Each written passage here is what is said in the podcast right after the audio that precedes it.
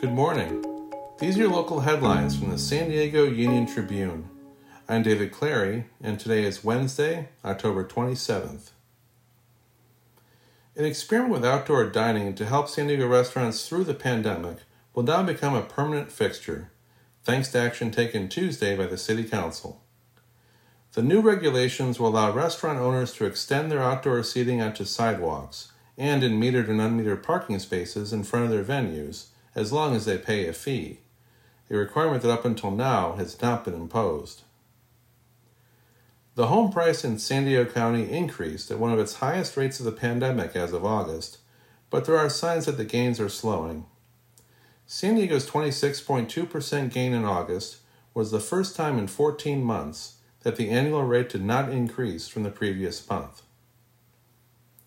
Friday's football game between Cathedral Catholic and Lincoln will not be played after Lincoln opted to skip the contest in protest over a racial incident between the schools in April.